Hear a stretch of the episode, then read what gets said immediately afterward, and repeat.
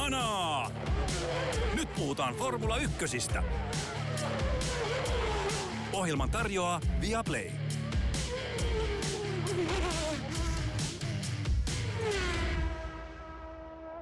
Kesä on vihdoinkin saapunut, näin ainakin jos F1-maailmalta kysyy. Elokuu alkaa ja samalla Formula 1-sarja jää kolmen viikon tauolle. Taukoa edelsi viime viikonlopun jännittävä Unkarin Grand Prix-kisan voitti Max Verstappen, joka lähti kisaan kymmenennestä lähtöruudusta. Toisena ja kolmantena McLaren, anteeksi, Mercedes-kuskit Lewis Hamilton, George Russell, Ferrarit romahtivat keskikastiin pisteiden valossa valoisan alun jälkeen. Joonas Kuisma, oletko valmis? Pistetään hana. Yes. Kesä tosiaan tulee F1-maailmalle, vaan meillä kausi jatkuu, ohjelmat jatkuvat ja tota, niin aloitetaan ihan siitä, että Max Verstappen kymmenennestä, kymmenenneltä sijalta, kymmenennestä lähtöruudusta voittoon. Maltto vielä pyörähtääkin siinä välissä. Aika huikea suoritus mestarilta ja melkein voisi sanoa, että kaikessa hiljaisuudessa. Joo, Ruutulipun jälkeen Christian Horner Red Bullin tallipoma sanoi tiimiradio, että piti tätä Verstappenin voittaa yhtenä hollantilaisen uran hienoimmista ja täytyy sanoa, että tämä oli kyllä todella vakuuttava suoritus. Että tota, se pyörähdys hän toki nousi otsikoihin ja, ja kiinnitti huomiota ja se oli kyllä mestarillinen suoritus. Eli tilanne oli se, että siinä vaiheessa se oli noin kierros 43 hieman kisan puolivälin jälkeen. Verstappen ajoi mm, kolmantena. Sehän oli kolmantena siinä vaiheessa. Edellä meni Sainz ja Lewis Hamilton, jotka ei ollut vielä pysähtyneet varikolle. Ja takaa tuli Charles Leclerc Ferrarilla ja ajo virhe. Auto pyörähtää ja täysin käsittämättömällä tavalla Verstappen pystyy hallitsemaan autonsa sille, että se pyörähtää tasan 360 astetta ja sitten naasta lautaa ja, ja baanaa eteenpäin se, mikä mun mielestä teki sitä erityisen hienoa, että monellahan, jos tulee tuollainen ajovirhe ja laite lähtee lapasesta, niin se kisa voisi olla siinä, joko niin, että, että se on seinässä tai sitten, että rytmi sekoaa ja, ja tota, käy huonosti, mutta tota, Verstappen ja seuraavalla kierroksella kisan siihasti nopeamman kierroksen ja hetkeä myöhemmin hän kuittasi uudestaan Charles Leclercistä ohi, hienolla ohituksella, koska Leclerc oli päässyt siinä pyörähdyksen aikana meneen puolestaan Verstappenista ohi. Millä mielellä Janne itse katsoit sitä suoritusta? Oli se aika, aikamoinen. Et, siis musta on niin on uskomatonta ylipäätään, että, että pystyy nouseen kymmenenneltä sijalta ja noinkin riskaabelin ajovirheen jälkeen siinä, kun niin kuin saattaa renkaillekin käydä aika huonosti, siinä saattaa ajautua nurmikolle, siinä on niin monta eri riskitekijää. Ja se, että et, et kuitenkin ajoisit Verstappen ajoi lopulta niin kuin mukavaan voittoon, että eihän häntä niin kuin uhannut mikään oikeastaan sit kisan loppuvaiheella enää, niin se tuntui häkellyttävältä. Ja, ja itse asiassa siitä melkein päästään tämän kisan mielenkiintoisimpaan puheenaiheeseen, tai vähän kautta rantain, koska se kosketti melkein jokaista tallia. Ja mä sanoisin, että mielenkiintoisinta tässä kisassa lopulta monien hienojen taistelujen keskellä oli tallien taktiset valinnat. Ja monesti nämä rengastaktiikat on aika homogeenisia, että kaikki menee kärkipäässä suht samalla taktiikalla ja peräpäästä lähdetään kokeilemaan onnea sitten esimerkiksi pidemmällä ensimmäisellä ajo rupeamalla ja kovilla renkailla ja, ja sitten katsotaan mitä käy. Ja lopulta Sebastian Vettel lähtee jämä sieltä on 12 ja se on niin kuin sit se, että vau, hyvältä niin, näyttää. Mutta eh, tässä kisassa tilanne oli täysin toisenlainen ja se johtui mun ymmärtääkseni pitkälti siitä, että Hungaroringillä sato läpi viikonlopun, että vaikka oli tosi kuuma lämpimimmillään, niin rata oli tosi usein märkä sekä kisojen ja aikajojen välissä, että sit kisan, just kisan alla tuli vähän vettä ja sunnuntai-aamuna tuli vettä. Niin se, mitä tapahtui, oli se, että vai yleensähän tietysti kun on kuuma ja rata on, radan pinta on erittäin kuuma, niin se tietysti myös tarkoittaa sitä, että se on erittäin tarttuvaa sorttia, jolloin sitten kovemmat rengasseokset on usein ihan kannattavia ja kestäviä. Mutta nyt kävi sitten niin, että ilmeisesti kuskeilla oli älyttömän suuria vaikeuksia saada edes pehmeimpiä rengasseoksia toimimaan niin, että autot ei liukunut paljon ympärinsä. Ja tota, mä luin hyvin mielenkiintoisen jutun, ja toki me tiedetään, että Red Bullilla on, on osaamista draaman kaaren venyttämisessä ja kehittämisessä suoraan Christian Hornerin hevostilalta käsin, mutta mm-hmm. musta oli erittäin kiinnostavaa, että Max Verstappen kertoi kisan jälkeen, että tota, niin, kun autot lähti varikolta kohti lähtöruudukkoa, siis reilusti ennen kisan alkua, niin silloin Red Bullilla oli kovat renkaat alla. Ja tota, niin, tai tota, niin, niillä oli, ähm, anteeksi, niillä oli tota pehmeät renkaat alla, kun ne lähti lähtöruudukkoon. Ja kun ne ei sen lämmittelykierroksen aikana saanut edes niitä kunnolla toimimaan, niin ne muutti strategiaa lennosta siinä lähtöruudukossa. Eli niiden suunnitelma oli se, että siellä vaihdetaan kovat renkaat alle ja ajetaan ensimmäinen pitkä pätkä. Että se, niin kuin mitä sanottiin, oli se, että heidän simulaatioissaan näytti siltä, että se, että kisa lähtee kovilla renkailla ja tosi pitkän ekan pätkän, ja sitten vaihtaa sen jälkeen keskikovat, olisi paras strategia ajankäytön kannalta. Mutta kun he huomasivat, että miten vaikeassa kunnossa se radan pinta oli, ne teki lennosta sen vaihtopäätöksen, että me ei kosketa noihin koviin renkaisiin. Ja ne lähti, silloinhan molemmat lähti muistaakseni pehmeäseoksella, ainakin Verstappen. Ja sehän näkyi sitten heti siinä, että hän oli nopea siinä alkuvaiheessa verrattuna niihin autoihin, jotka lähti keskikovilla. Sitten taas Russell ja Norris kärkipäästä lähti myös pehmeillä. Kenties syy siihen, miksi McLaren näytti suhteellisen hyvältä. Niin tota, siis se oli vaan hirveän kiinnostavaa, että ne reagoi noin nopeasti, ja ne näki jo ennen kisaa, että niihin koviin ei ole mitään järkeä koskee. Ja sitten me tullaan tähän sank- ta- tarinan sankareihin, eli me tullaan Ferrariin, mm-hmm. joilla oli käytännössä kaksoisvoitto näpissä. Jos me ollaan ihan tosissaan, Charles Leclerc meni kuitenkin ää, George Russell. Ohi kisan aikana Carlos Sainz, rehellisesti mä en muista ehtikö mennä ohi vai alkoiko sitten se rengasruletti siinä, mutta hän varmastikin olisi mennyt ohi. Ja tota, kisan edetessä sitten Ferrari, joka oli jo ehtinyt nähdä, että Alpine putosi täysin kaikkien muiden kyydistä heti, kun ne laittoi ne kovat renkaat alle, niin oli silleen, että mä tiedän, nyt mä keksin. Me laitetaan Charles Leclercille johtoasemassa kovat renkaat alle. Nyt me tehdään se, yes! Kyllä. Ja tota, en, siis en mä tiedä mitä sanoa. Me ollaan puhuttu Ferrarin mokista niin monta kertaa, että tuntuu, että me hakataan kuollutta hevosta, ja se on tietysti aika osuva sananparsi näin niin kuin Ferrarin tapauksessa. Mutta se on, siis tuntuu vaan ihan uskomattomalta, Joonas, se, anteeksi pitkästä puheenvuorosta, mutta tota niin, Ei mitään. Siis se, että ne ehti nähdä kisan aikana jo reilusti todisteita siitä kaikilta autoilta, jotka on jo kovilla renkailla, että se ei toimi. Ja silti samaten Haas, joka on Ferrarin asiakastalli, nehän jämähti hyvin aikaa, jossa pärjännyt talli romahti häntä päähän, kun ne ajoi suurimman osan kisasta kovilla renkailla. Alfa Romeo putos kärki- tai pistetaistelusta niiden kovien renkaiden, tai tämän, koska ne teki sen yhden stopin taktiikan samaten kuin Alpine. Ja vaikka ne näki, niin oli kaikki tämä data käytettävissä, kun ne otti Leclerkin tokalle varikkopysähdykselle, ne silti laittoi sille ne kovat renkaat alle. Niin pystyykö se niin kuin avaamaan mulle, että mikä tässä on edes voinut olla se logiikka? Mä palaan vielä siihen, mitä sä sanoit, että Max Verstappen tavallaan jotenkin helpo, helpon näköisesti sitten kuitenkin nousi kymmenennestä ruudusta voittoon, niin siinä on osa syynä on se, että Max Verstappen vastaan muu lähtöruudukko tällä hetkellä on vähän sama kuin Tampereen klassikin Emeli Salin salibändimestari ja maailmanmestari menisi pelaamaan kangasalalaisen seurakuntaa seurakuntasählyä. Tämä on tällä hetkellä se tasoero, koska Mercedeksellä on, on, tota, Mercedeksellä on ää, keskinkertainen auto, jos ei riitä suoravauhtia, ja sitten Ferrari on roskispalo. Niin sen takia tämä näyttää välillä Max Verstappenille niin voitolta, ja tämä Ferrarin tunarointi ja surkeus oikeastaan ryöstää meiltä kauden, jonka pitäisi olla aivan yhtä eeppinen kuin se viime kausi oli, koska Charles Leclerc on niin loistava kuljettaja ja siinä Ferrarissa on absoluuttista nopeutta riittävästi.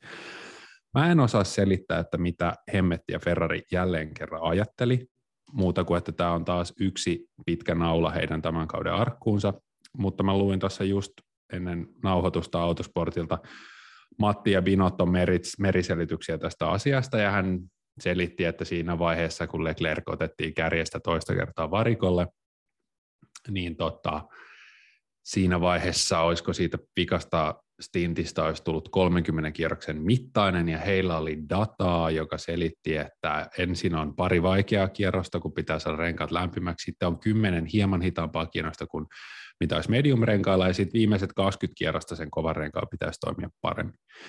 Mutta mä luulen, että Ferrarilla kävi, tai se mitä mä nyt luen sitä, että mitä mä kuulin sulta ja mitä mä kuulin Matti Binotolta, niin Ferrari oli liian hirttäytynyt ja lukkiutunut siihen dataan niistä renkaista, mitä heillä oli tavallaan entuudestaan. Ja he eivät osanneet tai kyenneet soveltamaan sitä Red Bullin tavoin todella herkästi, todella reaktiivisesti, todella luovasti ja rohkeasti siihen sen hetkiseen olosuhteeseen. Näin mä sen tulkitsen. Oletko mun kanssa samalla linjalla? Joo, siis ja se on niin kuin se hitaus reagoida oli, ja, tai se haluttomuus reagoida oli, oli niin kuin massiivinen virhe, että mikäli sen pystyy tunnustamaan niin se on, ja tunnistamaan, niin se on hyvä asia. Leclerc sanoi kisan Niin mä en tiedä, pystyykö Ferrari tunnistamaan sitä, pystyykö italialaiset tunnistamaan niin. virheitä, mutta siis niin kuin se on musta se ongelma tässä. On, on, ja siis äh, Leclerc sanoi aika suoraan sekä heti tiimiradiossa kisan jälkeen, että minkä takia me vaihettiin ne kovat, että se rengas oli ihan karsee ja ää, se oli ihan hauska tapa, miten hän kommunikoi kisainsinöörinsä kanssa, kun kisainsinööri sanoi, että juu, juu että muillekin, joilla oli kovat ää, renkaat, niin ne kärsi samoista ongelmista, ja sitten se kysyi, että niin, että koskiko se kaikkia kärkiautoja, ja sitten se oli, se, sen insinööri olisi ihan yhtä hyvin voinut vaan tehdä se, että yhteys pätkii. siis se oli ihan, ihan älytöntä, ja, ja siis kun niin kuin Leclercistä näkee, että se alkaa olla aika, sen käyrä alkaa olla aika vääntynyt, niin sanotusti. Mm. Tota, ähm, ja siis kun Leclerkin ongelmaksi tuli, ja mä, mä tiedän, että meidän kuulijat myös tietää tämän, mä mainitsen sen, koska se on totta kai, mä tunnistan, että itsekään en ole aasi. Heidän piti käyttää jotain muutakin rengasseosta kuin keskikovaa, mitä ne käytti ensimmäisellä ja toisella stintillä. Mutta jos me siinä vaiheessa oli jo niin kuin nähnyt esimerkiksi, että Russellilla ja Norrisilla ne kesti ihan hyvin ne pehmeät renkaat, ja tietysti on niin, että kun auton paino vähenee, eli polttoainetta kuluu, lasti kevenee, niin silloin ne renkaat kuluu vähemmän sen takia, koska auto ei ole yhtä painava kuin se on kisan alussa. Niin ihan samalla tavalla kuin Lance Stroll esimerkiksi veti viimeisen pätkän pehmeillä renkailla, ja muistaakseni Hamilton vetäisi ainakin pehmeillä renkailla, sen takia se ajoi kaikkien ohi, niin, äh, niin kuin Ferrarin olisi pitänyt pystyä huomaamaan, että ensinnäkin hetkinen tämä tota, niin, kova on ihan väärä vaihtoehto, mutta toiseksi se, että kyllä se pehmein seos kestää. Äh, ja, ja tota, niin, silloin Leclerc olisi voinut jopa taistella tämän kisan voitosta ihan hyvin. Ja se, tai sitten näin, että, että jos ei halua aloittaa sillä pehmeällä, niin sitten sen käyttää siinä keskivälissä kisaa niin kuin sillä tokalla koska ihan älytöntä oli se, että ajaa niillä kovilla, jotka siis oikeastaan, sehän tiedettiin jo, ja tästä puhuttiin siis hyvin laajasti esimerkiksi kansainvälisellä puolella ennen kisaa, kun mä katsoin niiden tätä ennakkolähetystä, että kovat renkaat, niistä huomattiin hyvissä ajoin jo perjantaina, että ne ei toimi tuolla radalla syystä tai toisesta hyvin. Niin että miten sitä dataa ei ole ollut niin kuin aikaisessa vaiheessa käytössä, että korkeintaan ottaa ne kovat, jos, jos ajaa yhden pysähdyksen taktiikalla, mutta se, että sitten sä vielä ajat kaksi pysähdystä, eli se on se ylimääräistä 20 sekuntia menee siihen stoppiin, ja sitten vielä saatat ne hitaat renkaat, joilla hävii kaikille. Ja saman virheen teki muuten McLaren, mikä oli musta erittäin erikoista. Se, toki se ei pilannut Lando Norrisin kisaa, koska Norris ei olisi ajanut Sergio Peresiä kiinni, ja koska Alpine tai jo samoilla kovilla renkailla, niin ne, ei saa, ne itse asiassa Alonso jäi Norrisista edelleen, mutta Norris jäi, se oli hauska, hän sanoi kisa että 62 ero, sekuntia ero edellä olevaa, se on aika paljon. Niin se oli niin kuin hänen tapansa sanoa, kuvailla sitä tilannetta. Mutta siis, että palataan tähän Ferrariin, niin se on vaan niin kuin, ää, mun mielestä me nähdään niin massiivinen ero siinä, tämä, minkä sä ostit nostit esille tämä Mika Häkkisen pointti viime viikolla mm. siitä, että Ferrarista näkee kaikin tavoin, että ne ei ole ollut vakavassa mestaruustaistelussa aikoihin. Ja taas niin kuin Mercedeksen rutiini, ne on, niin kuin, ne on tuskaillut keskikastissa ison osan kautta ja vähän räppinyt ja raapinut palkintopallipaikoista siellä täällä. Mutta heti kun ne alkaa olla siellä kärkitaistelussa mukana, se kaikki menee näin. Se on niin kuin ne pukis ylleen mukavimmat housut, mitä kaapista löytyy. Tiedätkö? Ne sopii täydellisesti ja sä vaan meet ja ne ottaa siitä autosta kaiken irti, mitä ne saa. Ja samaten niin kuin Red Bull, ne reagoi tilanteisiin tarkkailemalla, mitä ympärillä tapahtuu, eikä silleen, että jää, tietokoneeni sanoo näin. Niin Kyllä. Pää, niin kuin, vaan pyörittelee päätä sille, että mitä ne miettii. Mm. Mä haluan Red Bullilta nostaa siis vielä kaksi pointtia esiin, mikä tekee siitä niin mestarillisen tallin tällä hetkellä. Ja eka nyt on se, minkä sä kerroit, että, että laitettiin ne pehmeät alle, koska toisaalta se antoi sitä parempaa suorituskykyä, mutta samalla se antoi Red Bullille ihan eri tavalla pelivaraa taktisesti, koska he saattoivat mennä pehmeältä keskikoville renkaille ekalla varikkopysähdyksellä ja pam, se rengassääntö oli täytetty siinä vaiheessa. Sen jälkeen pystytään tekemään joku reagointi siinä vikalla pysähdyksellä vielä. Että jos saadaan vaikka, että jos ne kovat renkaat nyt olisikin sitten olleet jollain ihmekaupalla hyvä, niin ajetaan vaikka lyhyempi toinen stintti ja vaihdetaan sitten kovin tai whatever. Ajetaan mediumilla pitkä pätkä ja sitten katsotaan siellä kisan lopussa, että mihin vaihdetaan. Uh, eli se oli niin kuin se yksi, mutta sitten vielä sekin, että Red Bull oli taas se ensimmäinen, joka uskalsi tehdä päätöksiä. Max Verstappen oli kärkikuskeista ensimmäinen, joka pysähtyi. Sitten Sainz tuli seuraavalla kierroksella, stoppi oli hänellä huono, ja hän venetti rattaposition siinä. Ja sitten vielä sen, että siis oh, Leclerkin kanssa odotettiin ihan liikaa, ihan liian kauan, kun hän ajoi siellä kärjessä, että hänet ylipäänsä otettiin varikolle ja sitten valittiin vielä väärät renkaat. Red Bull pyörittää niin kuin tota Ferraria 100-0 kaikilla mahdollisilla mittareilla, paitsi kuskien absoluuttisessa ajotaidossa tällä hetkellä. Ja niin kuin mä sanoin, niin se ryövää meiltä kauden, jonka pitäisi olla paljon jännittävämpi. Tämän kisan jälkeen Verstappen ja Leclerkin ero kuljettajien MM-sarjassa on 80 pistettä, eli siinä voi oikeastaan Max Verstappen pitää vaikka puolentoistakin kuukauden kesäloma ja todennäköisesti voittaa silti maailmanmestaruuden.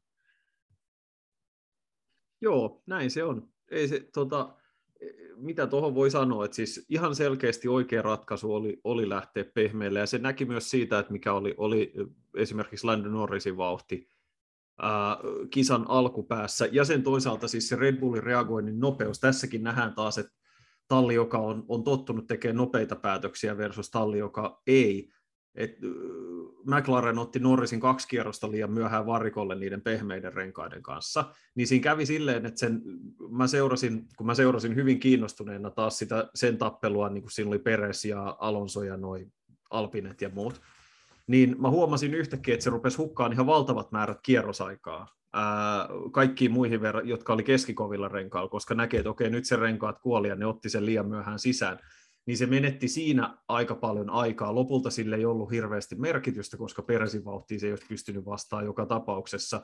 Mutta vaan taas sellainen pieni osoitus siitä, että niin Red Bull on vaan niin herkästi näiden asioiden päällä. Ja sitten taas muut on se, että voidaan vedää vielä yksi kierros, katsotaan, katsotaan, katsotaan. Ja tota, niin, et sanotaan, että Mercedes ja Red Bull on, on niin kun, koska mä nostaisin kyllä Mercedeksen tähän ihan samaan, ainakin lähes samaan kategoriaan niin tota, nämä on kyllä kaksi semmoista tallia, että se on, jos me voidaan ottaa siihen Ferrarin lisäksi muita, niiden muiden valinnat ja mokat ei näy yhtä korostetusti, koska me voitaisiin yhtä lailla tanssia ja nauraa Alpinen haudalla tässä niin kuin, sillä mm, tavalla, että he keräsivät tuplapisteet, mutta ne myös se niiden strategia tarkoitti sitä, että niillä ei ollut mitään saumaa Norrisia vastaan. Ja niiden olisi periaatteessa, jos olisi vähänkin ollut huonompi tuuri, ne olisi hävinnyt Aston Martineille, mutta tota niin, et siinä mielessä niin kuin Alpinea voi, ja Alfa Romeo voi moittia ihan yhtä lailla näistä valinnoista. Mutta tota, Ferrari on se näkyvin esimerkki sen takia, koska niillä on nopein auto, mutta ne ei ikinä voita. Kyllä. Lainausmerkeissä ikinä. Vielä, vielä siitä Ferrarin tämänhetkisestä asemasta oikeastaan koko F1-varikolla kertoo se, mitä tapahtui siellä kuljettajalämpiössä heti kisan jälkeen. Eli kisan kärkikolmikkoinen palkintojen jako otetaan semmoiseen karsinaan, jossa he sitten vähän jutut, jutustelevat siinä kisasta ja Lewis Hamiltonille kerrottiin siinä, että joo, että hei Leclerc tai että Ferrari vaihto kovat renkaat kesken, kesken kisan. Ja sitten Lewis Hamilton oli todella yllättynyt. Ja se Hamiltonin reaktio oli sellainen, että Max Verstappen ja George Russell alkoi vaan nauramaan. Ja se kertoo aika paljon niin kuin Ferrarista tällä hetkellä, että se on vähän niin kuin naurun aihe, koska he löytävät tosi luovalla tavalla kisaviikonlopusta toiseen tavan mokat. Se on totta. Eiköhän tota, niin, siirrytään Ferrarista, Ferrarista eteenpäin. Mutta siis, mun täytyy sanoa, että mistä mä ihan hirveän paljon tykkäsin tämän kisan aikana, oli se, mä lähetin sulle semmoisen pitkään sekavan viesti just ennen kuin kisa alkoi näistä rengasjutuista, mutta se, että mun tuli semmoinen tunne, että tästä saattaisi tulla semmoinen niin taktisesti kerrankin vähän erilainen ja kiinnostava kisa, ja siitä tuli, se oli tosi miellyttävää sen takia, koska liian usein se menee silleen, että kaikki ajaa aika samalla strategialla, ja silloin kukaan ei saa suurta hyötyä tai ei tule suurta haittaa siitä, että tekee erilaisia rengasvalintoja. Niin sen takia nyt oli hirveän kiinnostavaa nähdä se, että oli selkeästi ta- tietyt tallit, niin kuin Alfa ja Alpine, jotka oli tehnyt tämän yhden pysähdyksen valinnan, ja ne pysy siinä kiinni, ja sitten oli jo, jotkut aloitti pehmeillä, jotkut aloitti keskikovilla ja tollasta, niin se oli niin kuin kokonaisuutena, kokonaisuutena makea kisa, ja se johtui hyvin pitkälti mun ymmärtääkseni siitä, että se rata oli ollut niin usein märkänä, että sen pito ei yksinkertaisesti ollut kauhean hyvä, mikä sitten johti siihen, että joka talli teki oman, oman datansa ja omien asetelmiensa pohjalta sit eri johtopäätökset siitä, että mitä kannattaa tehdä. Joo, siis kyllähän meidän pitää siis huomata, että, huomauttaa, että sä olit taas oikeassa. Eli siis mä olin erittäin skeptinen sen melko tylsän Ranskan GPn jälkeen, että no niin nyt mennään Unkariin. Mutta siis tämähän oli, tämähän oli hyvä ja jännittävä kisa, ja niin kuin sä sanoit, niin oikeastaan pointti oli musta kolme. Eli yksi oli se, että lähdettiin eri taktiikoilla. Se nähdettiin heti lähdössä. Se tuo heti hyvän mausteen. Sitten toisaalta eri renkaat toimi eri tavoilla eri autoissa, eri, so, eri olosuhteissa, eri vaiheissa kisaa. Se toi heti lisää maustetta. Ja sitten nämä hemmetin loistelijat, uudet autot ja nämä uudet säännöt mahdollisti sen, että jopa Hungaroringillä nähtiin todella hienoja ohituksia. Charles Leclerc ohitti upealla syöksyllä George Russellin. Max Verstappen ohitti Charles Leclerkin todella tyylikkäästi pari kertaa. Siinä niin kuin ykkös-kakkosmutkien tota, kombinaatioissa niin nähtiin erilaisia ajolinjoja, erilaisia manöverejä, ja sitä oli tosi siistiä seurata. Eli jälleen kerran yksi niin kuin moottoriurheilumuseo on pelastettu näiden uusien autojen myötä. Kyllä, tämä pitää paikkansa. Ja, siis, ja yksi itse asiassa, kun näitä ohituksia puhutaan, niin yksi ihan makeimmista, mitä nähtiin, joka to, lopulta kisan kannalta oli valitettavasti täysin merkityksetön, oli se Daniel Ricardon tuplaohitus Alpineista, joka oli kyllä ihan taitava just semmoinen niin kuin sikamainen, että hyödyntää, kun kaksi muuta autoa nokittelee keskenään, niin sitten syöksyy sieltä takaa se, että hähää, mä tykkäsin siitä. Ja sitten toki, toki hänenkin kisa vesitty niillä kovilla renkailla ja sitten tuli aikasakko ää, tämän, oliko se Strollin kanssa olleen tilanteen takia, että Ricardo sekä McLaren pilasi hänen kisansa, että hän itse myös osittain pilasi hänen kisansa, mutta tota, hetken aikaa näytti siltä, että hän olisi ollut relevantti, ja se oli kiinnostava hetki. niin, hetken aikaa näytti siltä, että Daniel Ricardon F1-ura olisi jollain tavalla relevantti. Tota, pitää, pitää kertoa anekdootti siitä tilanteesta, koska mä sytyin todella paljon siihen ohitukseen, koska aina kun on kolme autoa rinnakkain tai yksi kuski ohittaa kaksi autoa samaan aikaan, niin onhan se nyt ihan parasta formuloissa ja upeata TVtä, niin mä, mä vaan kun mä näin, kun se tuli se ohitus, niin musta on tullut jo niin formula-pena, että mä huusin vaan niin kuin siellä Iltasanomien toimituksesta, mesimäyrä, ja tota, sitten kaksi kollegaa, jotka on ehkä enemmän fudismiehiä, oli, mitä hemmettiä tuo jätkä huutelee täällä. Ja sitten niin kuin kaksi sekuntia myöhemmin tota, tota, Niki Juusela sanoo selastuksessa jotain, no ja sieltä mesimäyrä tekee ohituksia. Sitten mä olin silleen, let's go, hanaa. Endit. Yes. Joo, ei, toi, joo, ei se, voi, niille voi vaan sanoa, että ei toi, ei toi ole tota, niin, mikään hyvinkään palloseura uusi lempinimi, että tulkaa nyt kattoon, täällä on niin kisa käynnissä. Joo, just näin. Nyt kun mainitsit keski niin mun pitää vielä siis sanoa siitä, että siis siitä Verstappenin pyörähdyksestä hirveässä vauhdissa ja mitä se hallitsi auto, niin hitto kun mä olin ajokor- ajoin ajokorttia ja olin Riihimäen liukkaan kelin radalla vai miksi sitä sanotaan, ja auto lähti vähän lapasesta jossain 25 kilometrin tuntivauhdissa, niin mä suurin piirtein niin kuin käveli autosta ulos ja sanoin, että mä en aja enää ikinä manuaalivaihteella. Niin sitä niin kuin taustaa vasten, niin nämä on ihan yli-ihmisiä nämä ihmiset, että miten ne pystyy noihin juttuihin. Siistiä. Enkä Joo. ole ajanut manuaalivaihteella sen jälkeen. Manuaalivaihteella ajaminen on tylsää. Ei se, se on täysin yliarvostettua. Mä tiedän, että me suututaan nyt suurimman osan meidän... Niin, me menetettiin 25 prosenttia meidän kuulijoista. Todennäköisesti, mutta ei se mitään. Tota, niin. No mitä, se antaa sitä jotain välikaasua tai jotain, en tiedä. Hervannan, valta, Jotain- Hervannan valtavalla. jotain Ehkä mä en puhu ajamisesta tän enempää, koska mä en ymmärrä Totta. siitä mitään. Joo, mutta tota, mainitaan muuten yksi ihan, yksi ihan kiinnostava detalji. Ää, tota niin, oli myös se, että Christian Horner loputtoman draaman tehdä sanoi myös, että Max Verstappenin auton voimanlähde oli kolmen kierroksen päässä hajoamisesta. Tota, pitääkö paikkansa vai ei, niin miten, jää, tota, miten niin, se on mahdollista? Miten se on mahdollista? Koska siis tota, äh, eikö tässä nyt ollut se keissi, että siis se miksi Verstappenin kisaviikonlopusta tuli niin dramaattinen ja miksi hän oli kymmenennessä ruudussa oli se, että aika-ajojen viimeisessä osiossa hänellä oli yllättävä, niin kuin, häneltä lähti niin kuin tehot autosta jostain syystä ja hänelle vaihdettiin voimanlähde. Voiko uusi voimanlähde olla muka siinä kunnossa, että se oli hajoamispisteessä? Koska se on taas tai sitä mä- jossain määrin huolestuttavaa. Siis oliko se uusi voimanlähde vai oliko se siitä vanhasta pakasta? Mä en ole ihan varma siitä. Tota niin, mutta ainakin mä olin siis, mä oon ihan varma, että mä näin jonkun tällaisen otsikon eilen ja lukasin tota niin, jotain tohon liittyvää, mutta se voi olla tietysti, että mä muistan, ei, Red Bull prevented Verstappen retirement, the engine would have failed. Ellei tämä Aa, ole siis aivan, se, että, joo, ei, mä, ei, siis, siis kyllä sä oot ihan, mä luulen, että sä oot oikeassa, koska siis Verstappenhan valitteli kaikenlaista, hänellä oli myös kytkin ongelmaa, ja sittenhän Red Bull teki tällaisen jonkun, että ne otti Aa. siinä kesken kisan jonkun sensorin pois sieltä ja tällaista. Mutta anyway, oli se mikä tahansa, niin tämä kertoo siitä, että siis vielä tuossa kauden viimeisellä kolmanneksella niin Red Bull joutuu vaihtamaan näitä moottoriosia lisää, ja se taas tarkoittaa, että heille tulee Mm. lähtöruudukkorangaistus. Mutta kun sä johdat 80 pisteellä MM-sarjaa, niin se on ihan sama. Sinne voidaan vaihtaa vaikka joka Mm. kisassa lähes tulkoon uusi voimanlähde. varsinkin jos kymmenennestä ruudusta voittaa.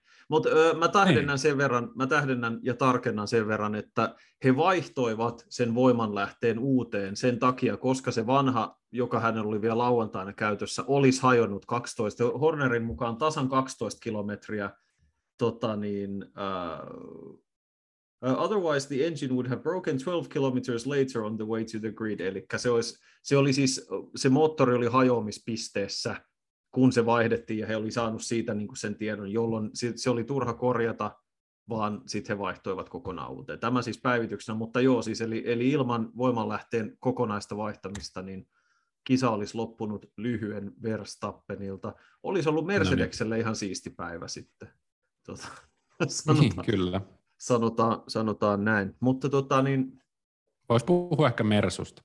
Joo, mä juuri Mun täytyy, ajattelin. mun täytyy kyllä sanoa, että vaikka mä oon objektiivinen journalisti, kun, niin kun Unkarin GPn, siis Valtteri Bottaksen auto hyytyi noin kolmen kerrosta ennen maalia, tuli virtuaalinen turva-auto, siinä vaiheessa Max Verstappen johti, Lewis Hamilton oli upeasti noussut toiseksi ja George Russell oli kolmantena. Kyllä mussa oli pieni tota, Matti Kyllönen, että ei tietenkään toivota mitään pahaa Max Verstappenille, mutta jos nyt toi sade sattuisi olemaan niin paljon ja hän teki ajovirheen, niin Lewis Hamilton ajoisi voittoon, niin se olisi aika siisti. Niin, niin ei sitä kuitenkaan onneksi käynyt. Näin on, näin on. Mutta tota, harmi, ettei tullut kokonaan niin kuin turva-autoradalle ja sitten olisi tullut semmoinen reverse Abu Dhabi. Joo, se on totta. Tai sitten siinä Se olisi ollut aika rajua niin, että olisi, tai siinä olisi todennäköisesti käynyt niin, että sitten olisi ajettu turva-auton perässä maaliin, mikä olisi ollut ihan Niin tällä kerralla, ja siitä olisi alkanut ihan hirveä, hirveä miksi ei tällä kerralla. Michael, no! Joo. Joo, Joo, mutta Mersu on, niin kuin, tuohon liittyen, niin kuin Mersu, on, Mersu on löytämässä sitä mojoaan takaisin, ja mä, mä jotenkin, jotenkin se, se vähän kuin tulisi kotinsa, kun näkee, että Toto vähän hymyilee, ja Lewis Hamilton alkaa olla taas niin kuin motivoitunut sitä ajamista kohtaan, kun sen ei tarvitse vaan niin kuin etsiä epätoivasti jotain säätöjä, jolla se ei olisi terveydellisesti ihan hirvittävää se ajaminen, ja jotenkin mulla tuli sellainen fiilis, että olisipa Totolla tuolla joku, niin kuin, että se soittaisi niin kuin älypuhelimella niin kuin Michael Masille ihan vaan pilanpäitä ja niin kuin valittaisi sille kaikista asioista, koska tuli sellainen niin kuin vanhan hyvän ajan fiilis tästä kisasta Mersun suhteen taas, taas mieleen.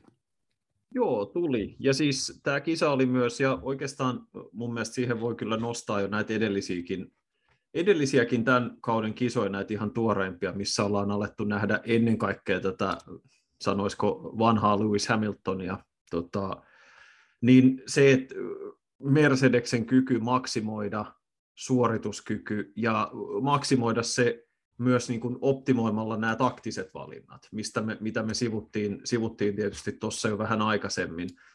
Ää, niin se on ehkä se, millä he pystyvät tällä hetkellä tekemään eron juurikin mainittuun Ferrariin, ja erittäin mm-hmm. hyvällä syyllä, koska siinä missä Ferrari joko reagoi liian hätäisesti ja liian voimakkaasti, tai sitten ei reagoi ollenkaan, niin tota, sitten toisaalta Mercedes on jossain määrin, niin kuin, no, ne on ollut niin monta kertaa näissä samanlaisissa tilanteissa viimeisen kahdeksan, yhdeksän vuoden ajan. Että kyllähän, ja niillä on samat ihmiset suunnilleen tekemässä samoja hommia, niin kyllähän ne nyt noin suunnilleen tietää, mitä ne tekee, jos tälleen Kyllä. hyvin, hyvin karrikoidusti asia ilmasta. Ja sama koskee tietysti Red Bullia, ne on ollut suurimman osan ajasta siitä, ja 2010-luvulta asti siellä on ollut Hornerit ja, ja kumppanit niin kuin määräämässä tahdin neljän Vettelin maailmanmestaruuden ajan ja muuta. Niin kuin, Mercedeksestä näkee ja aika-ajoissa sen huomaa ihan pelkästään jo sen takia, että Lando Norris on onnistunut päihittämään Mersuja aika-ajoissa, että Mersun auto ei ole parhaimmillaan siellä, mutta se on auto selkeästi, jonka kisavauhti on merkittävästi parempi, että se toimii, on ihan päivänselvää, että se toimii isoilla polttoainelasteilla paremmin kuin aika moni muu, ja tota, silloin ehkä ne auton ongelmat on saatu jossain määrin minimoitua. Et se on ihan hassu silleen, kun miettii sitä niin kuin peilausta, että me katsotaan vaikka viimeistä kahta aikaa jo, jolloin sekä Mercedes että McLaren on tuonut isoja päivityksiä autoon, niin okei, okay, George Russell jo paalulle, se oli ihan huikea kierros, mutta se, että kun äh, Norris oli neljäs, niin oli kova suoritus. Hän päihitti Russellin viikko sitten edellisessä kilpailussa. Toki Hamilton oli nyt se DRS-ongelma. Mutta siis musta on niin kuin, ja siis se, että okei, Hamilton sanoi, että hän olisi ajanut kakkosruutuun tota, niin kuin muussa tapauksessa, mutta jos hänen kierrosaikaansa peilaa hänen edellisiin kierrosaikoihinsa, niin se ei ehkä tämä ei pidä ihan paikkaansa, mutta whatever. Niin, mutta se, että, että niin kuin McLarenin auto toimii aika jos säilyttämään hyvin, kisassa on isompia vaikeuksia, ja sitten taas Mercedes on niin kuin useimmiten aikaa, jossa ei ole yhtä terävä kuin kisassa, ja sitten kisassa me nähdään, ne ottaa kaikista niistä pienistä pienistä tota, detaljeista tavallaan repii ero. Kyllä. Ja se läpileikkaa sen Mersun kulttuuri, että Mervi Kallio sanoi meille silloin haastattelussa, että Mercedeksen, oliko se nyt, että Englannin tehtaalla ja sitten varikolla on sama käsisaippua ja, ja, ja, ja, sama, ja sama käsivoide. Ja tämmöinen niin kuin erinomaisuuden kulttuuri on olennainen osa sitä tallia ja se ei tällä hetkellä ole osa Ferraria. Yksi asia, minkä takia Mercedes on kuitenkin niin hyvissä asemissa nyt kesätauolla kuin se on, huolimatta keskinkertaista autosta, on se, että nyt on ajettu 13 osakilpailua, eli Mercedes-auto on osallistunut osakilpailuun 26 kertaa. Yksi keskeytys kerran ulkona pisteeltä. Ja nyt tota, kahdessa kisassa peräkkäin molemmat autot palkintokorokkeella. Niin ollaan kuules päädytty sellaisen tilanteeseen, että Mercedes on valmistajien MM-sarjassa siellä kolme, sillä on 304 pistettä. Ferrari on toisena ja sillä on 334 pistettä. Musta alkaa tuntua, että toi 30 pisteen kaula ei riitä Ferrarille tässä loppukaudessa, jos joku ei muutu radikaalisti. Mersusta on vähän niin kuin tullut nyt tässä keskikesän aikana niin toisiksi paras talli formuloiden MM-sarjassa? Vaikea väittää vastaan. Koska, et edelleen absurdisti voidaan samaan aikaan sanoa, että todennäköisesti Ferrarilla on yhä nopein auto, mutta se on kolmanneksi paras kaikesta. talli. Kyllä. Kolma, se on kolmanneksi paras talli nopeammalla autolla, ja silloin vielä kaksi erinomaista, briljanttia auton kuljettajaa. Niin, niin. Et, et kummassakaan tapauksessa ei voida sanoa, että hei, minkä takia teillä on Nikolas Latifi ajamassa tuota toista Ferraria esimerkiksi, tai miksi niin. te palkkasitte Nikita Masepinin sponsorirahojen takia, ja sen takia teidän toinen auto on aina siellä 11. Niin kuin, et, siinä me nähdään, missä, ja toki okei, okay, luotettavuusongelmat on ollut, ja ne luotettavuusongelmien mahdollisuus oli tiedossa jo ennen kauden alkua. Tästä näistä Mattia Binoton kuuluisista sanoista, että mieluummin epä, epäluotettava nopea auto kuin toisinpäin.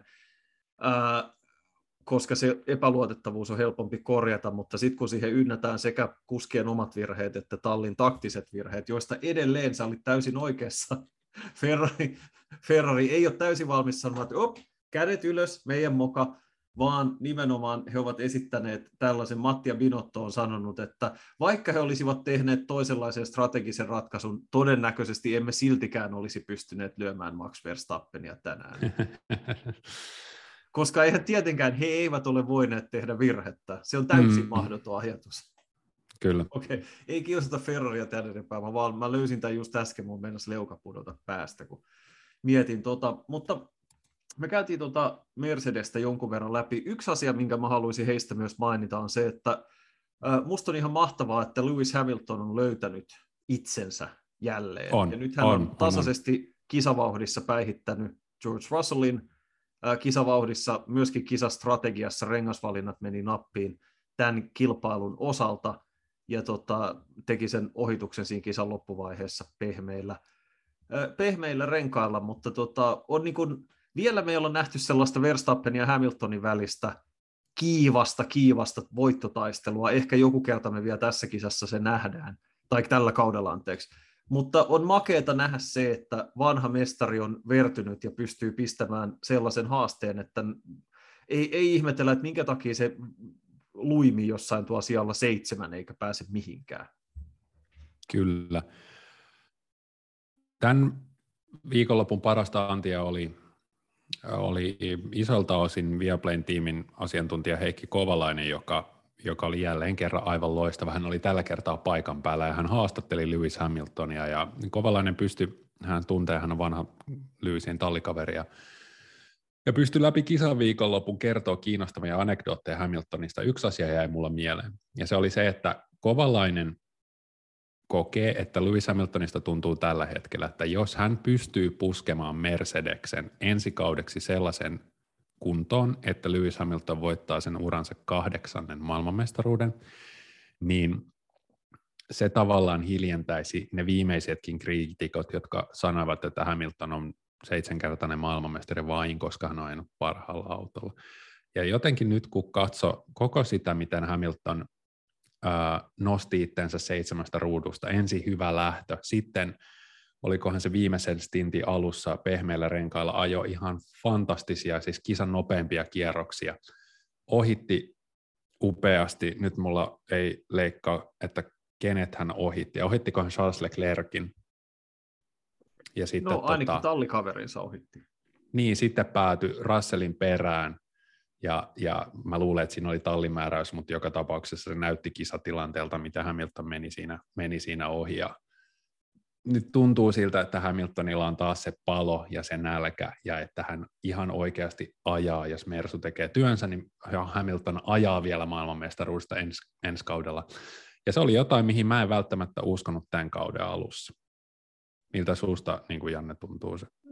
Siis mä en oikein osaa sanoa, että olisiko mä ehkä ajatellut, että, että se ei, en, mä, mä en muista enää mitä mä alkukaudessa sanonut, niin en mä uskalla, uskalla väittää, että mä oon ollut jotain tiettyä mieltä, mutta mun fiilis oli ehkä eniten se, että Hamiltonista näki sen, että hän on voittanut seitsemän maailmanmestaruutta ja hän tietää, että hänellä on surkea auto.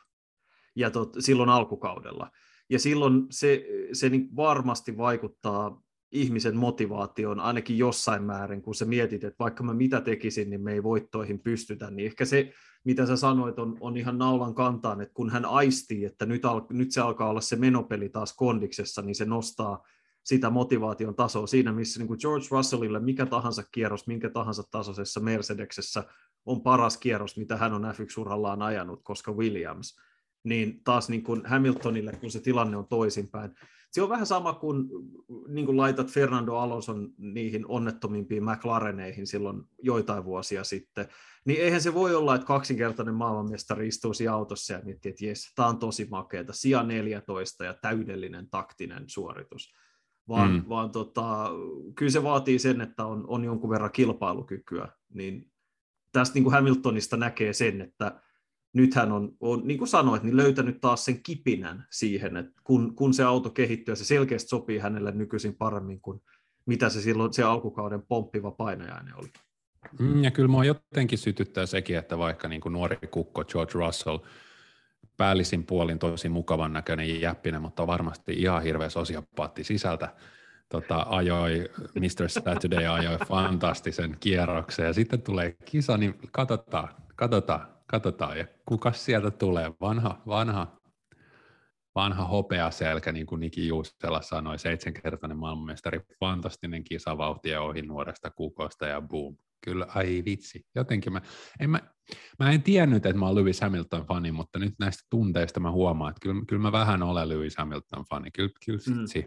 Ja kun sä, kun sä viikonlopusta toiseen, kun on kuunnellut niitä Hamiltonin radioviestejä ja haastatteluja kisojen jälkeen, kun näkee, että miten se nälkä ja se mojo ja, ja, ja, ja se karisma puskee sieltä esiin, kun joka viikko tulee se let's keep pushing, niin siitä tekee mieli niin kuin itsekin lähteä juokseen kympin lenkki heti, että no niin Louis, nyt pistetään, nyt pistetään kaikki kuntoon. Mä pistän kaiken kuntoon, mä korjaan pihakeinun, mä, mä, tota, mä tiputan kymmenen kiloa, Louis, let's keep pushing.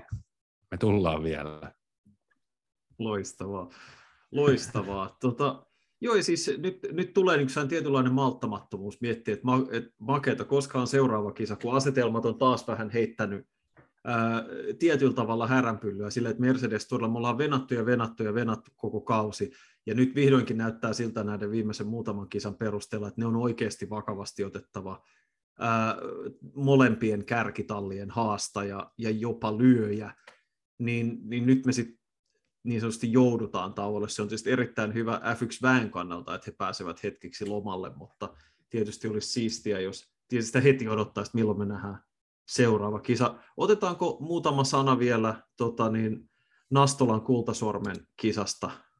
Joo, mä sanon vielä, vielä yhden asian tuosta, eli siis Max Verstappen on nyt huomannut tämän kauden aikana, että, että vaikka Leclerc on kuinka loistava kuljettaja, niin hänestä ei vastusteta tällä hetkellä Max Verstappenille, ja sen takia Verstappen on pystynyt olemaan hieno urheilija olemaan, että eihän Leclercille käynyt pahasti, ja harmi, että hän keskeytti ja bla bla bla bla bla. Max Verstappen katsoo tällä hetkellä peileihin ja näkee, että Lewis Hamilton on tulossa sieltä, ja Verstappen ei halua mitään tekemistä sen brittiläisen jätkän kanssa. Sen näkee hänen kitkeristä kommenteistaan, sen näkee kaikesta. Ja siinä vaiheessa, kun nämä kaksi ukkoa on taas about tasaväkisesti eturivissä, niin uh, kipinät sinkoilee. Mä, mä odotan sitä malttamattomana. Ja mä odotan, kyllä mä vähän odotan sitä, että Lyvis lyö maksi. Se, se, se, se tulee olemaan hieno hetki. Joo, se on ihan totta. Ja mikä oli itse asiassa ihan hauska, hauska detalji, niin ää, Verstappen bongattiin, en mä muista oliko se tänä kisaviikonloppuna vai jonain edellisenä, niin viettämässä lauantaipäivää Ferrarin väen kanssa, ja hän kertoi sitten siinä, että et niin kuin hän, hän tuntee olonsa niin kuin sen porukan kanssa ihan mukavaksi, että Leclerkin kanssa on niin kuin hyvä keskinäinen kunnioitus ja sen kanssa on kiva kilpailla. En voisi kuvitellakaan, että Mercedeksen porukan kanssa kävisin ikinä. Että ton, ton, noiden jätkien kanssa ei kyllä minna minnekään. Niin Juu, se kyllä, niin, se on ihan, siis jotenkin kuvasta, että kyllä se on jättänyt myös nämä vuosien kovat mestaruustaistelut on jättänyt melkoiset arvet, ja kyllähän se on ollut siis ihan häikäilemätöntä kabinettipeliä molemmin puolin oli, oli viimeiset pari vuotta, niin ihan senkin takia. Toki nyt on, niin kuin, on helpompi olla Ferrarin kaveri, kun saat vaan silleen, että on sellainen toisiinsa, toistensa jalkoihin kom, kompuroiva Pekka ja Pätkätyyli, jotka niin kuin, se, että sä tiedät, että ne, kunhan sä hoidat oman hommas kunnolla, niin ne pitää huolen siitä, että ne lyö itse itteensä munaan, niin, noin niin sanotusti. kyllä, kyllä niin se on, se on, tota, on helpompi silloin heittää yläfemmaa niiden kanssa ja sanoa, että vähäksi teillä on nopea auto ja tämä on tosi hankalaa. Joo.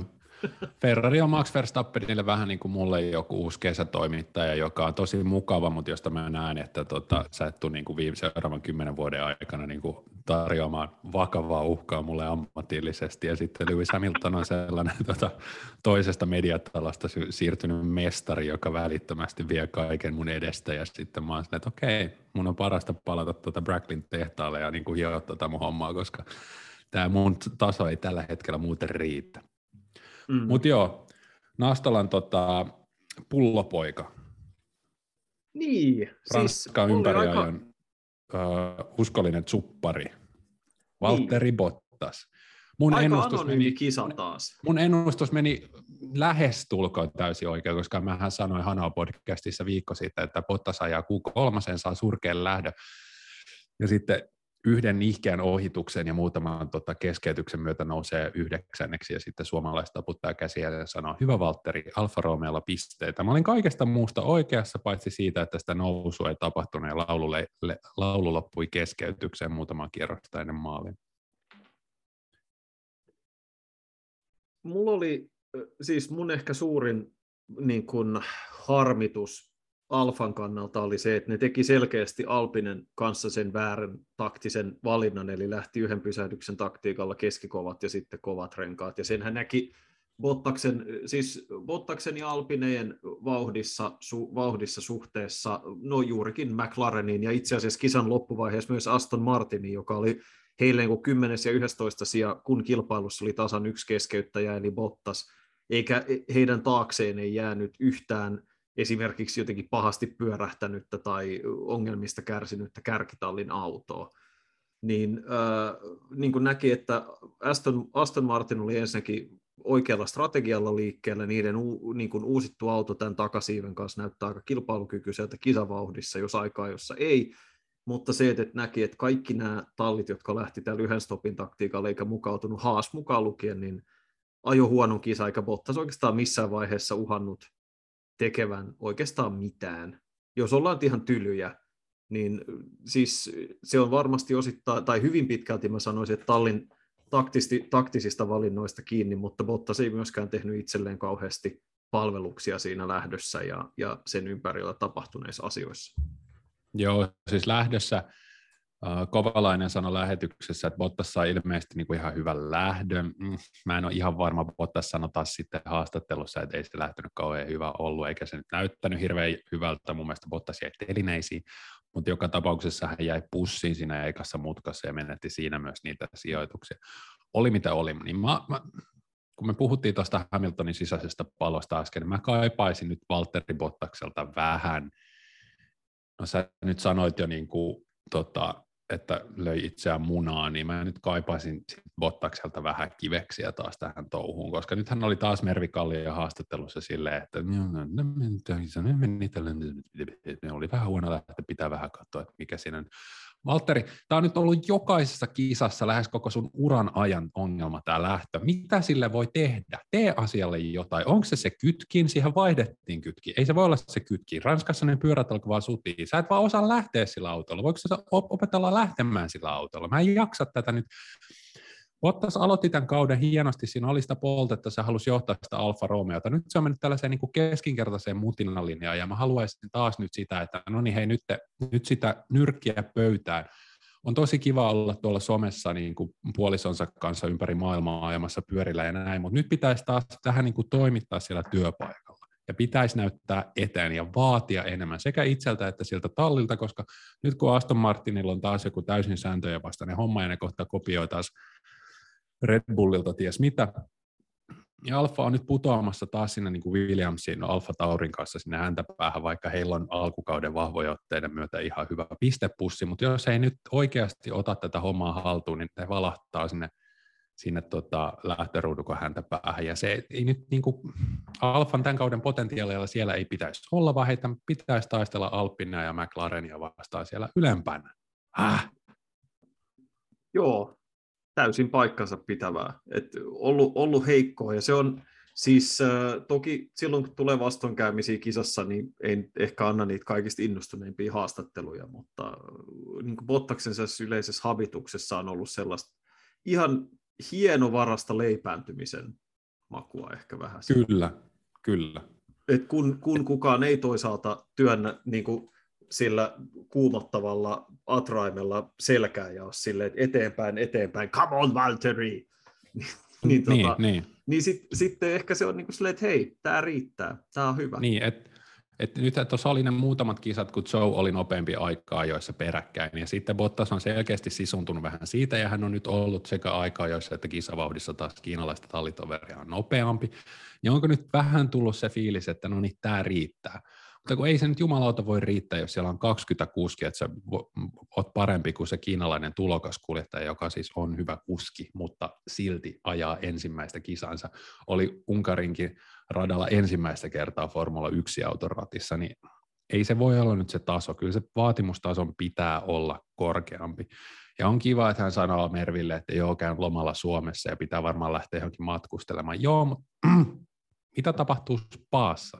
Ajat top kutoseen. Se kiinnostaa mua. Kyllä. W's, that's when I'm impressed. pitää paikkansa, pitää paikkansa. Onko meillä jotain, mitä me halutaan vielä käydä läpi tästä ennen kuin pistetään pillit pussiin tämän viikon osalta?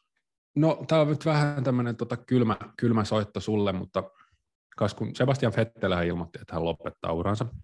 Ja silloin kun Vettel on ajanut Red Bullilla niin maailmanmestaruutensa, niin mä oon lähinnä juonut punaviinia ja lukenut kirjoja, joten mulle ei ole siitä ihan hirveästi sanottavaa, mutta onko sulla joku tällainen epilogi, jonka sä haluaisit Sebastian Vettelin urasta antaa, tai onko hän koskettanut sua jollain tavalla formula-fanina näissä niin kuin hänen kausiensa aikana, koska mulle hänen Ferrari ja Aston Martin vuotensa, joita mä oon seurannut tarkasti, on jättäneet vähän semmoinen Valtteri Bottas fiiliksen, että se liekki on sammunut sieltä jo aika pitkään sitten, ja, ja hän on ollut aika mitään sanomaton ja niin kuin impotentti kuljettaja viimeiset kaudet, mutta hän on kuitenkin legenda, mistä se johtuu?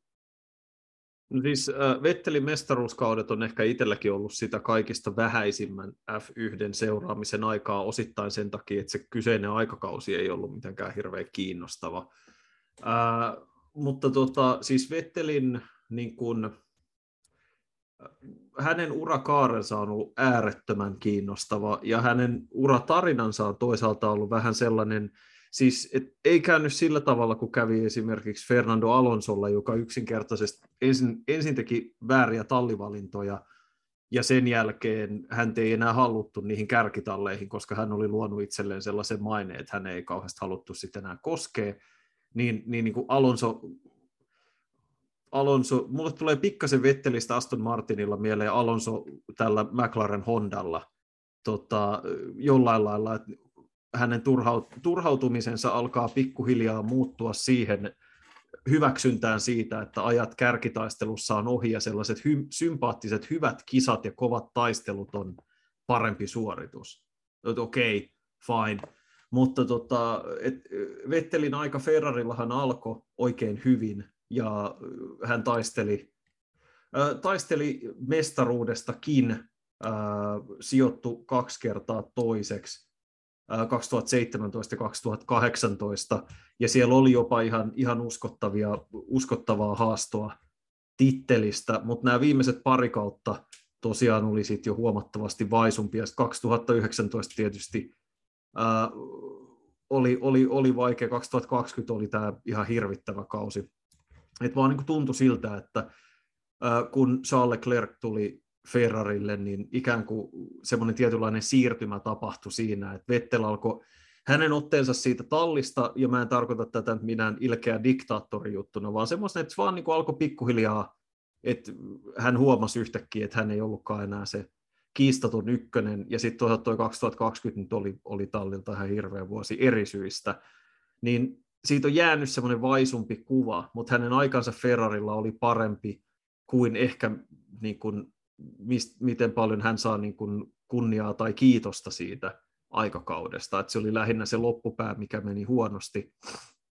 Mutta tota, fakta myös on se, että vaikka hän voitti neljä maailmanmestaruutta, ja se on ihan huikea saavutus, neljä maailmanmestaruutta peräkkäin, niin me voidaan esittää myös niin kuin ihan vakavia kysymyksiä siitä, että oliko nämä sellaisia mestaruuksia, jossa hän voitti pitkälti, varsinkin muutaman kauden aikana sen takia, että Red Bullin auto oli täysin ylivertainen. Ja sen takia, että varsinaisesti sellaisia niin kuin huippuluokan haastajia ei ollut. Ja siis silloinkin, kun oli, että 2012 esimerkiksi, kun Kimi Räikkönen ja Fernando Alonso ää, oli, tai Räikkönen oli, ei ollut näistä loppukaudesta, mutta Alonso haasto loppuun saakka mestaruudesta, niin silloin sitä kuvaillaan kaudeksi, jolloin Alonsolla ei sillä autolla olisi pitänyt olla mitään asiaa mestaruustaisteluun. Eli hän niin raahassa sen ihan onnettoman Ferrarin väkisin mestaruustaisteluun, niin ne kysymykset siitä, että kuinka paljon hän menestyi sen takia, että heillä oli täysin ylivertainen menopeli, niin ne tulee ehkä elämään juurikin sen takia, että sitten myöhemmin uralla nämä uroteot jäi vähän harvempaan, niin sitten Ferrarin loppuaika se myös niin korostui tietynlaiset ajovirheet, kolarit, ulosajot. Ää, suhteessa varsinkin sitten Charles Leclerciin, niin tota, Siihen jää ehkä tiettyjä kysymyksiä, että muistetaanko Vettel yhtenä kaikkien aikojen suurimmista neljästä mestaruudesta huolimatta, tosi vaikea sanoa.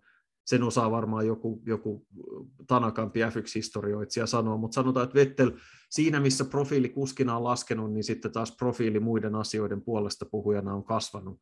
Ja se on ollut hyvin mielenkiintoista, koska en mä muista Vetteliä aikaisemmin uralta jostain 4, 5, 6 vuoden takaa puhumassa niistä asioista, mistä hän puhuu puhuu nykyisin aktiivisesti ja mitä asioita hän ajaa. Ja se on ollut hyvin kiinnostava muutos, jota seurata hänen, hänen elämän ja uran varrella. Joo. Mä otan vielä loppuun kiinni tuosta pointista, minkä sä äsken sanoit, mutta kyllä yksi suurimmista saavutuksista Sebastian Vettelin uralla on se, että miten hänellä voi olla niin hyvät hiukset nykyään. Se on käsittämättä. No, siis kieltämättä. Se, hänen, hänen muutoksensa niin kuin lähes tota, pälvikaljuisesta ukosta tuohon fantastiseen nuoren miesmallin harjaan, joka hänellä on. Mutta tota siis mun vikapointti on tämä. Fernando Alonso ja Kimi Räikkönen, jotka on nämä viime vuosien nämä konkarit, jotka lopettaneet uransa tai, tai ajavat viimeisiä vuosia Alonson tapauksessa, niin Kimihän ajaa nyt sitä Nascaria ja mä näen Alonson miehenä, joka ajaa Dakar-rallia 60 koska heille se ajaminen on vain se, mistä he kaikesta eniten syttyvät. Mutta Sebastian Vettel voidaan arvioida kymmenen vuoden päästä vielä hyvin eri lailla kuin nyt, ja se johtuu just tästä radan ulkopuolesta asiasta. Eli hänestä voi tulla vähän semmoinen moottoriurheilun eettinen ääni, joka pitää yllä näitä ilmastokysymyksiä, sosiaalisia ja hallinnollisia kysymyksiä, ja se voi itse asiassa tehdä hänestä suuremman kuin hän on tällä hetkellä, ja se voi tehdä hänestä se työ, koska meillä ei ole ikinä liikaa näitä ää, tiedostavia urheilijoita, niin se voi tehdä hänestä vielä kuskin, jota me muistellaan kymmenen vuoden päästä ää, suurena mestarina, eikä me muisteta niin Ferrari-aikojen viimeisiä vuosia tai näitä paria surkeita Aston Martin kautta. Joo, ihan, ihan siis mahdollista. Että se on, mun on hyvin vaikea miettiä, että mihin mä itse asettaisin Vettelin tämmöisellä kaikkien aikojen listalla, koska ihan pelkästään jos me ajatellaan vaikka Fernando Alonso, joka voitti kaksi mestaruutta, tai on voittanut toistaiseksi kaksi mestaruutta vähemmän, ja kaksi kertaa tiukassa mestaruustaistelussa hävisi Vettelille, ää, niin kuinka moni sit lopulta kuitenkaan arvottaisi Vettelin korkeammalle kuin Fernando Alonso, kun me laitetaan kaikki viitekehykset ja, ja muut asiat kondikseen, mutta se on ehkä keskustelu toiselle ajalle, Mm, mä sanon vielä senkin, että mm. siis Suomessa on varmaan nolla ihmistä, jotka ehkä pitäisi Fetteliä suurempana kuljettajana kuin Kimi Räikköstä, vaikka Räikkösellä on yksi mestaruus ja mm. Fettelillä on neljä. Ja heillä on myös aika paljon keskinäisiä kisoja tallikavereina, joissa kävi, miten kävi. Mutta tota, siis et, et, sikäli hän tietyllä tavalla, hänen henkilöityy yksi osa sitä F1 aikakautta, jolloin yksi auto oli todella paljon nopeampi suurimman osan ajasta kuin kaikki muut. Ja, ja tota, se, että hän löi Mark Webberin tasaisesti tallikaverina, mutta silloinkin joutui tiukkoihin taisteluihin välillä, niin mä en ehkä pitäisi sitä nyt ihan sinä kaikista kovimpana mittapuuna. Et ei siinä nyt ihan Eddie Irvinein kanssa ajettu kilpaa, mutta niin kuin samalla autolla. Mutta siis et, et siinä mielessä just se, että miten nämä asiat laittaa perspektiiviin, tosi vaikea sanoa, mutta kyllähän Vettel on, on niin kuin kaiken kaikkiaan yksi valovoimaisimmista ja kiinnostavimmista nimistä, joka F1 on ollut, ja se, että voittaa neljä mestaruutta peräkkäin on joka tapauksessa ihan käsittämättömän kova suoritus, koska se vaatii ihan valtavan määrän töitä ja keskittymistä ja panostamista, että se intohimo ei yhden tai kahden voiton jälkeen, että se ei herpaannu, vaan että jahtaa, jahtaa, jahtaa, niin se on, mutta se, ne valinnat sen jälkeen ei ole aina ollut, ollut ehkä sit lopulta niitä oikeita, ja, ja se, on myös muistutus siitä, että miten riippuvaista ihan samalla tavalla kuin Alonson kohdalla tai Kimi Räikkösen kohdalla se huippumenestys on kiinni siitä huippumenopelistä ja kuinka nopeasti löytää itsensä sieltä keskeltä pakkaa, vaikka ne taidot olisi kuinka poikkeukselliset. Tota, on varmastikin aika pistää tämän viikon jakso pakettiin. Kiitos Joonas jälleen kerran kiitos meidän kuulijoille niin kuin aina. Meidän tarkka aikataulu näiden loma- tai F1 taukoviikkojen aikaa ei ole selvillä. Koitetaan värvätä yksi tai kaksi kiinnostavaa vierasta tässä näiden väliviikkojen aikana. Saadaan vähän vaihtelua ohjelmaan välissä. Mutta me tiedotetaan meidän somekanavalla tarkemmin näistä asioista jatkossa, mutta varmastikin pian palataan taas asiaan siihen saakka. Kiitos ja moi moi.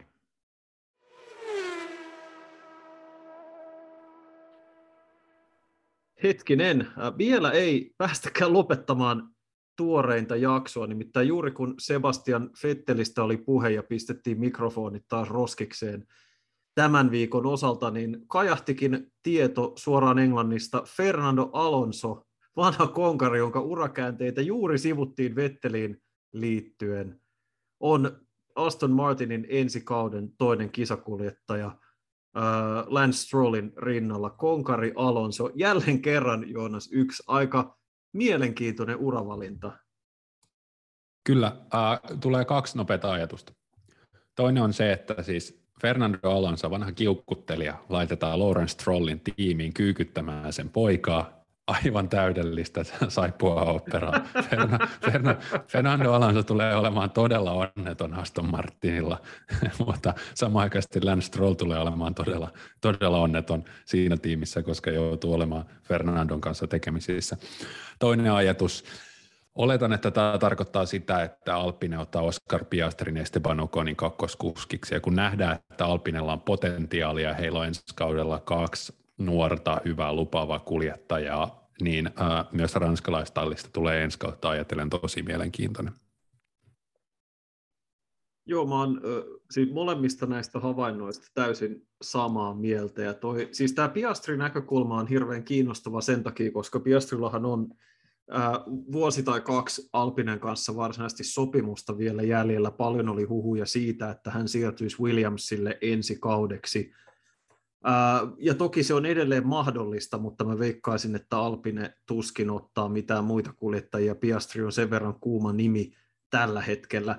Mutta tavallaan se paine saada Piastrille kisakuskin paikka ja nähdä, että onko sen tekijämies. Ja sitten toisaalta siis ihan, ihan jääkylmä fakta on myös se, että vaikka nämä asiat ei vaikuta F1 kulukattoon, niin täysin selvää on se, että Fernando Alonso ei, ei väännä rattia ilmaiseksi. Ja todennäköisesti puhutaan, voidaan puhua jopa niin kuin kahdeksannumeroisesta säästöstä Alpinen ja Renaultin näkökulmasta, mitkä rahat voisit joko laittaa johonkin muuhun, tai yksinkertaisesti vaan pistää ison konsernin takataskuun. Että se on, Alonso on erittäin hyvä, erittäin kallis kuljettaja, joka kuitenkin, jos me katsotaan M-pisteitä ja kisasuorituksia, niin esimerkiksi nytkin hän ajoi käytännössä ihan tasapäisesti Esteban Okonin kanssa koko kilpailun ajan. Et vaikka Alonsolla on näitä loistavia yksittäisiä kisasuorituksia ja näitä hetkiä, mistä me nautitaan ja hykerellään ja hierotaan sormia, niin fakta on se, että ei hän ole sillä tavalla ollut Esteban Okonia nopeampi, että voisi perustellusti sanoa, että meidän on pakko pitää tämä tyyppi et ennemmin hän on ollut semmoinen niin kuin Renaultin ja Alpinen tietynlainen hyvän tahtoinen ja pahansisuuden maskotti, joka niin kuin se palaa aina sinne samaan paikkaan, kun sitten se edellisessä paikassa sanotaan, että voisiko se Fernando lähteä meneen, että ei me oikein jakseta nyt enää tätä hommaa, niin sitten se aina menee takaisin menee aina takaisin tuttuun kotiin, ja nyt taas kerran maisema vaihtuu. Musta se on jotenkin vaan ihan älytöntä. Kyllä, Fernando Alonso on 41-vuotias ja me saadaan ainakin yksi kausi vielä nauttia siitä, että hän heristelee Jukit Tsunodalle sormeaan 300 kilometrin tuntivauhdissa tai että hän käyttää harjoitukset polttaakseen kumia lähtöruutunsa tai että hän mm. hidastelee tahallaan Monakossa tai, tai, tai Ranskan GPssä ja saa kaikki raivoihinsa sen takia. On todella hienoa, että Fernando Alonso on vielä ainakin yhden kauden mukana formuloissa, koska hänellä on sisällöllisesti ja myös urheilullisesti todella paljon edelleen annettavaa MM-sarjalla. On, ja, ja todennäköisesti hän on pidempäänkin, vaikeitahan se on tietysti sanoa, mieli voi muuttua, mutta vaikka tässä ei yksityiskohtia jaeta, niin Aston Martinin tiedotteen mukaan kyseessä on monivuotinen sopimus. Ja tämäkin saattaa olla ollut ratkaiseva tekijä hänen ja Alpinen välisissä neuvotteluissa, tai miksi Alonso on lopulta valinnut Aston Martinin, on se, että todennäköisesti Al- Alpin on halunnut pitää oven auki Piastrin tuomiselle sisään – jos ei ensi kaudeksi, niin viimeistään 2024. Ja jos se ei olisi ollut mahdollista, jos Alonso sanoi, että mä haluan vähintään kahden vuoden diilin, niin, niin silloin joko Okon pitää laittaa pihalle tai, tai sitten tehdä jotain muita keinoja, että Piastrin saa pidetty. Ja se on, he on selkeästi niin kuin tässä, tässä kuviossa aika tiukasti kiinni. Tai sitten katsoa muita vaihtoehtoja. Niin kuin sanottu, niin Alonso on ollut nopea, mutta ei hän ole ollut korvaamaton sillä tavalla. Niin, niin ehkä tässä katsottiin, että on parempi sitten katsoa muita vaihtoehtoja. Joo, no tosiaan jos diili on monivuotinen, niin Fernando ajaa 50 kuulit sen täältä ensin. Se olisi ihan mahtavaa. Se olisi niin kuin formuloiden Tom Brady, paitsi ilman kuutta mestaruutta ainoastaan, vai seitsemää, että kaksi toistaiseksi. Tota, musta, oli, musta oli ihan mahtavaa. Nämä sitaatit tietysti, jotka on näissä tiedotteissa, on aina, aina aivan ensiluokkaisia ja kovinta journalismia, mitä löytyy, mutta tota, no one in Formula One today is demonstrating a greater vision and absolute commitment to winning, and that really makes it an exciting opportunity for me, kehu Fernando Alonso Lawrence Strollia, eli Aston Martinin pääomistajaa. mikä todennäköisesti tarkoittaa, että Lawrence tarjosi aivan törkeän summan rahaa. Ja se on niin kuin hän, miten hän osoittaa sitoutumisensa voittamiseen. Kyllä, ja ensimmäinen viesti Fernandolla oli, että what can we copy from Alpines car? Kerro kaikki välittömästi. Joo, nyt kannattaa kyllä Alpinella pitää aika tiukasti kulkulupavaraisena kaikki tulostimet ja sähköpostit ja muut tällaiset. Fernando vanha konna, se vie kaikki temput mukana. Mutta siis yhtä kaikki aivan mahtavan mielenkiintoinen siirto Aston Martinilta, taas nimekäs värväys. Vettel oli, oli tietysti edellinen korkean profiilin hankinta, kun he aloittivat tämän uuden taipaleensa. Ja tosiaan jättää Alpinen kohdalla sen kiinnostavan kysymyksen, että nyt me hyvin todennäköisesti päästään näkemään, että onko Piastri se nuori suurlahjakkuus, josta nyt on muutaman vuoden aikana hypetetty, vai, vai jääkö hänellä sitten pikkasen piippuun. Onhan sitäkin nähty aikaisemmin, on, on puhuttu Stoffel Van Dorneista ja monista muista tässä vuosien varrella, joilla sitten ne F1-näytöt jäivät kovin laihoiksi niin kaiken kaikkiaan ihan mahtava uutispommi tähän maanantai-aamuun. Mä olen erittäin tyytyväinen siitä, että me saatiin tämä käsiteltyä. Onko sinulla tästä Alonson siirrosta jotain muita ajatuksia yleisesti Alpinesta? Onko sä harmissasi siitä, että taas kerran tämä Fernandon ja Renault Alpinen yhteinen taivaalla päättyy vähän niin kuin, että se ei päätykään siihen kauniiseen lopettamiseen viimeisessä kisassa urhoollinen suoritus ja, ja sitten kukkaseppeleiden saattelemana eläkkeelle, vaan taas kerran Fernando vaihtaa maisemaa. En pätkääkään, vaan siis mä olen iloinen siitä, että Fernando on vähän kuin tämmöinen tota, sitcom-komediasarja hahmo, jonka voi aina tiputtaa uuteen ympäristöön ja katsoa, että mitä tapahtuu. Mun mielestä sen pitäisi, sen pitäisi mennä lopulta vaikka Haasille vielä Günther Steinerin kanssa. Kyllä, se olisi, joku tommonen, tai sitten se on niin kuin, että kolmas kerta McLarenilla, vielä kerran, minä näytän. ja sitten vielä kerran Fernando, Hei Fernando, kuulit sä, että me oltiin hankittu uusi voimalähteen toimittaja. Kukaan ei ole kuullut siitä aikaisemmin, mutta sä pääset ajan ihan ekaa kertaa niiden moottorilla. Sounds good. Yes. Hei, aivan loistavaa. Hyvä. Kiitos Joonas, että ehdit hypätä vielä tähänkin kyytiin mukaan ja, ja tota, niin jäämme odottamaan, että mitä kaikkea kissahännän vetoa Alpinen ja Aston Martinin välillä nähdään vielä tässä loppukauden aikana. Joka tapauksessa jätämme uudelleen jäähyväiset ja palaamme asiaan tässä tota, F1 kesän tauon aikana. Kiitos ja moi moi.